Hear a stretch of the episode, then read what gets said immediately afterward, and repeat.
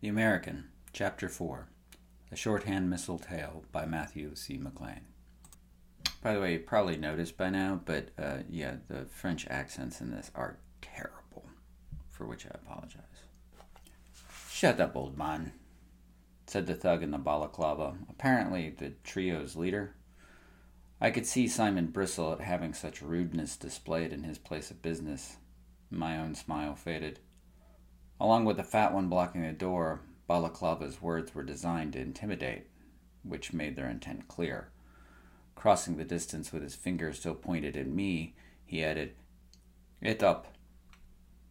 I made to rise from the table, a good little sheep before the wolves. It was a sin against God and good cooking, but halfway to standing, I threw the plate at Balaclava like a frisbee. It took him in the chin. I was aiming for the throat the remainder of the eggs and potatoes spitting off of it as it traveled, causing just enough confusion to give me a moment. I used that to leapfrog around Simon and put a boot into the Algerian's groin. I hit him hard enough that his feet came out from under him and he hit the floor. A solid jab to Balaclava's face kept him distracted for a few moments, hands flying to his nose. I was mildly impressed that the fat one didn't panic. Instead, he made a collapsible truncheon appear from his jacket, whipping it out at its full length as he crossed the cafe floor to me. Only an idiot fights an armed opponent barehanded, but I couldn't see a way past him. And if I got away, I'd be leaving Simon alone with three angry, thwarted young men. So I grabbed a chair and used it like a ringmaster training an unruly circus bear. With three quick swings, Fatty turned the chair into kindling, leaving me holding nothing but broken sticks but it got me close enough that I could grab the wrist with a baton and use my other hand to stab his forearm with a splintered chair leg. He grunted and tried to push away, giving me an open to pull him close for a headbutt that crushed his nose. Hand to his face, he crumpled to the floor. I gave him a swift kick to keep him down and slid the truncheon away. Shaking his head, Balaclava had just enough time to realize he was alone now. I could feel the blood on my forehead and knew by the expression in his eyes he could see it.